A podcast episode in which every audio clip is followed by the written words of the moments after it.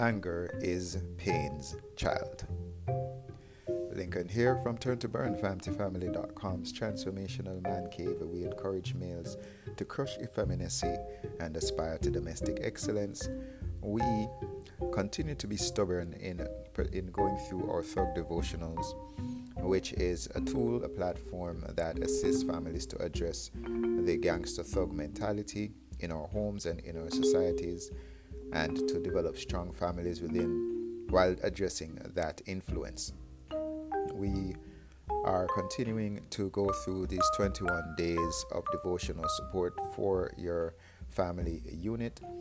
And we finished on dealing with an issue of pain uh, in our last podcast. Today we're going through reasoning number five, which is on diffusing anger. And you can go through this this particular uh, reasoning between days 9 to 10 of your 21 day thug devotional and uh, tour or your encounter. And just one thing to point out in regards to how we're proceeding because we are not saying that every single family unit that operates within a minority uh, culture is a thug or gangster kind of family unit. We're not saying every family within inner cities or urban, what are called urban, urban blighted areas, ghettos, that every single family unit is a gangster family. What we are saying, however, is that families in these cultures, in these settings, are more under the stronger influence of the gangster culture that those than those in, let's say, um, established or mainstream communities, as you would call them. There is less influence of that gangster mentality and mindset in Beverly Hills versus Overtown, for example. So, with that said, Anger is pain's child and a thug's consigliere. Consigliere is a kind of counselor. Normally, it is used in a, a, a, a Italian, Italian kind of mafia family approach, but it's just, I believe, an Italian for a counselor. The way to, di- to diffuse anger is to address pain by hiding in the Holy Spirit's presence. The Holy Spirit is the, the Spirit of God, Yahweh God and that was addressed in reasoning 4. The point we made is that how we address pain is to recognize, as Colossians 3 says, we are hid with God in Christ. Because we're dead and we're now hid with God in Christ. That is for those who are messianic believers, those who believe that Jesus Christ of Nazareth is the only begotten or only untwisted, the only genuine Son of God. And based on that belief, we are now surrounded by by Christ's presence in a sense and we for pain to get to us for us to be vulnerable and give in to pain. Pain has to actually get through the presence of God to get to us. So if we are hiding in the Holy Spirit that's the way we believe we address pain. But what is anger? Despite the many logical sounding psychological reasonings anger is another antichrist spirit. Now, there is zeal which is constructive, as in Christ's zeal in the temple, based on injustice in the house of God. See Luke 19 45 to 48. However, Ecclesiastes chapter 7, verse 9 describes anger as an emotion embraced by fools. And we know that God does not, God takes very strongly uh, when his image bearers and the persons that are created to bear his image, as Genesis 1 teaches us, act in a foolish way. That means that they are equating God's image with a fool. He says in the New Testament in Christ that we should be careful if we say raca. I believe that's a word that means worthless or stupid, because that is where we risk even the fire of hell. So God comes down very strongly on man acting foolish, and two, he comes down very strongly on persons classing people as fools. Ephesians chapter 4, verse 26 to 27 says to monitor your emotions and where you detect anger, seek to remove yourself from that state and not leave any foothold for the devil. Point here is that Anger is a foolish emotion, as Ecclesiastes 7, Ecclesiastes sorry, 7 verse 9 says, and we have to be very careful about about exploring that emotion. One koine or common Greek word for anger is orge. This is the same word for wrath, and that speaks to uncontrolled, violent passion. And we're going to continue on this exploration of this issue of anger after the break.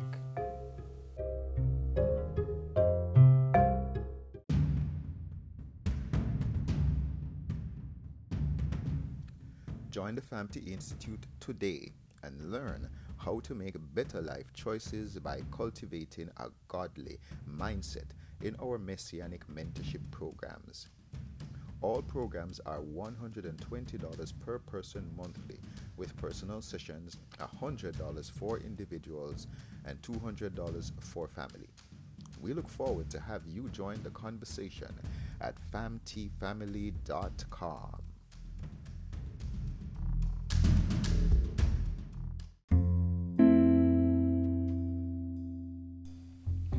from Turn to Burn, continuing to address this issue of how to diffuse anger. We started in the previous segment to discuss anger being pain's child. The fact is that where we have pain, where we experience painful situations, anger is a natural result of that pain. So we're now on the issue of how do we diffuse, how do we disperse, how do we address pain so that it does not destroy us. And one of the first things we're doing is is understanding a little bit about sorry, understanding a little bit about anger, not pain. And we said a number of things that we feel we have to unpack, and hopefully we do a good job. Is that one, anger is antichrist. Two, we understand in the previous segment, anger is a fool's emotion. Anger is an emotion that is that does not represent intelligence because it is an emotion, as we said, that leads to demonic openings. It is an emotion that that literally means uncontrolled, violent passion. So we're going to continue from there. Now, King Yeshua or Jesus Christ, as is also called, warns about anger, as in wrath or out of control, violent passion, calling it equal to murder in St. Matthew 5, verses 21 to 22 in the Holy Bible. Galatians 5, verse 20 describes wrath, and again that means unbridled violence and anger as a work of the flesh. I believe the point the Mastodon is making is a wider one of kingdom or messianic man driving emotions and demonic man driven by emotions.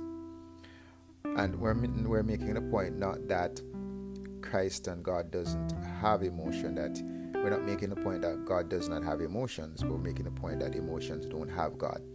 Yes, God is God got angry. God acted from anger. God acted. Uh, Christ uh, Christ was angry at points in time in his tour on earth, but that did not change him to become that emotion. Many former thugs have been elite demonstrations of demonic man through anger. The master's point is not disputing man as sentient, sentient that is with feelings and emotions, but one not defined as the emotions he feels, he or her feels. However, Brother Paul, Brother Paul, as he previously pointed out, is one of the apostles in the New Testament he encouraged the Ephesian church, and that is in a place in modern day Turkey, to be angry and sin not. The point here is not telling them to be angry. Paul is saying that where you're angry, don't let anger lead you to sin. In essence, we have already pointed out that anger is a fool's emotion, so the Bible does not encourage us to be angry. Is saying where you are angry, do not sin. Don't let anger lead you to sin. And in fact, the Bible does tell us in other references, as we pointed out before, anger is next to wrath. Uh, so anger is next is like murder, where you're angry without a cause, etc.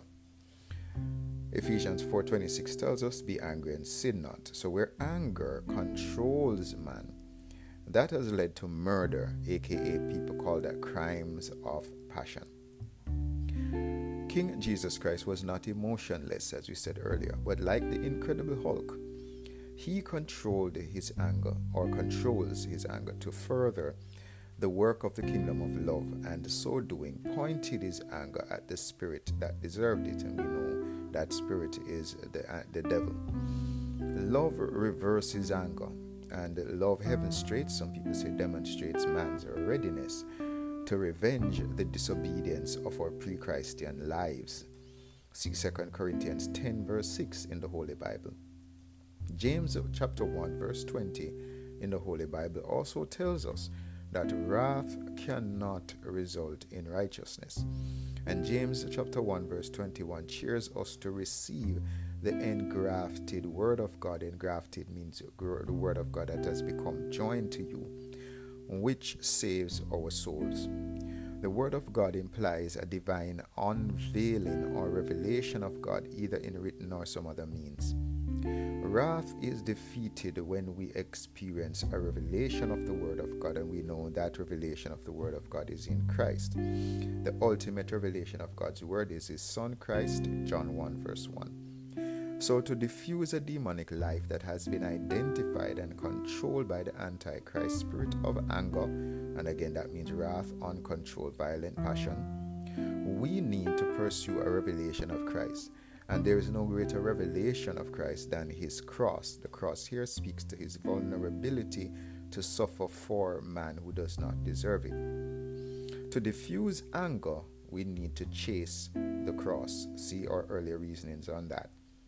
Affirmation for today I am controlled by Christ who controls my emotion. We're going to take another break and we encourage you to be present for the next segment.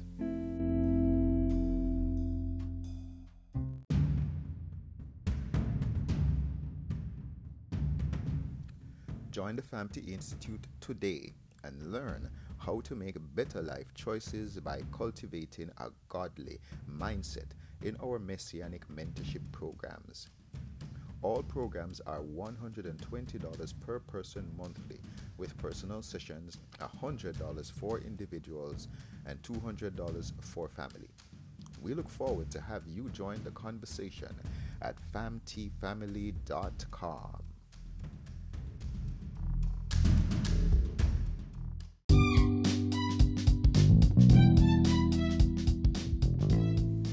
can hear from Turn to Burn, FamilyFamily.com's Transformational Man Cave.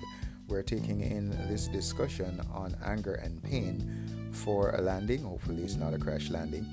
And we ended the previous segment on an affirmation or a, th- a thought, a thought capsule that says, I am controlled by Christ who controls my emotion.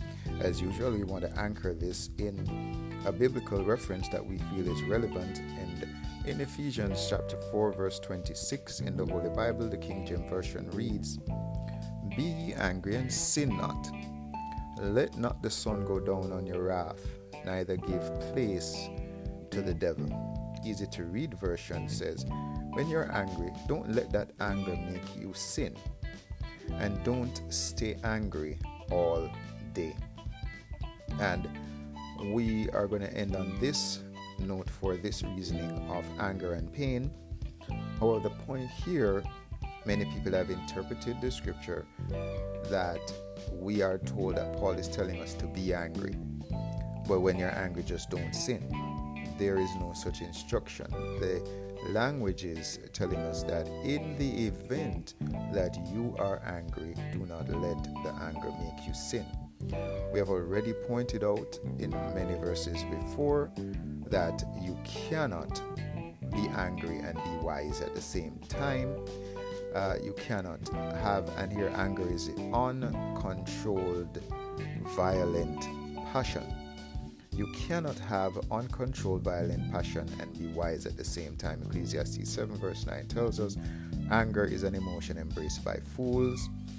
And we understand here that wrath or anger, wrath is the same as anger is a work of the flesh, we understand that wrath, which is out of control, violent passion, the same, which is the same word as anger, is equipped is sorry equal to murder. See Matthew 5, 21 to 22.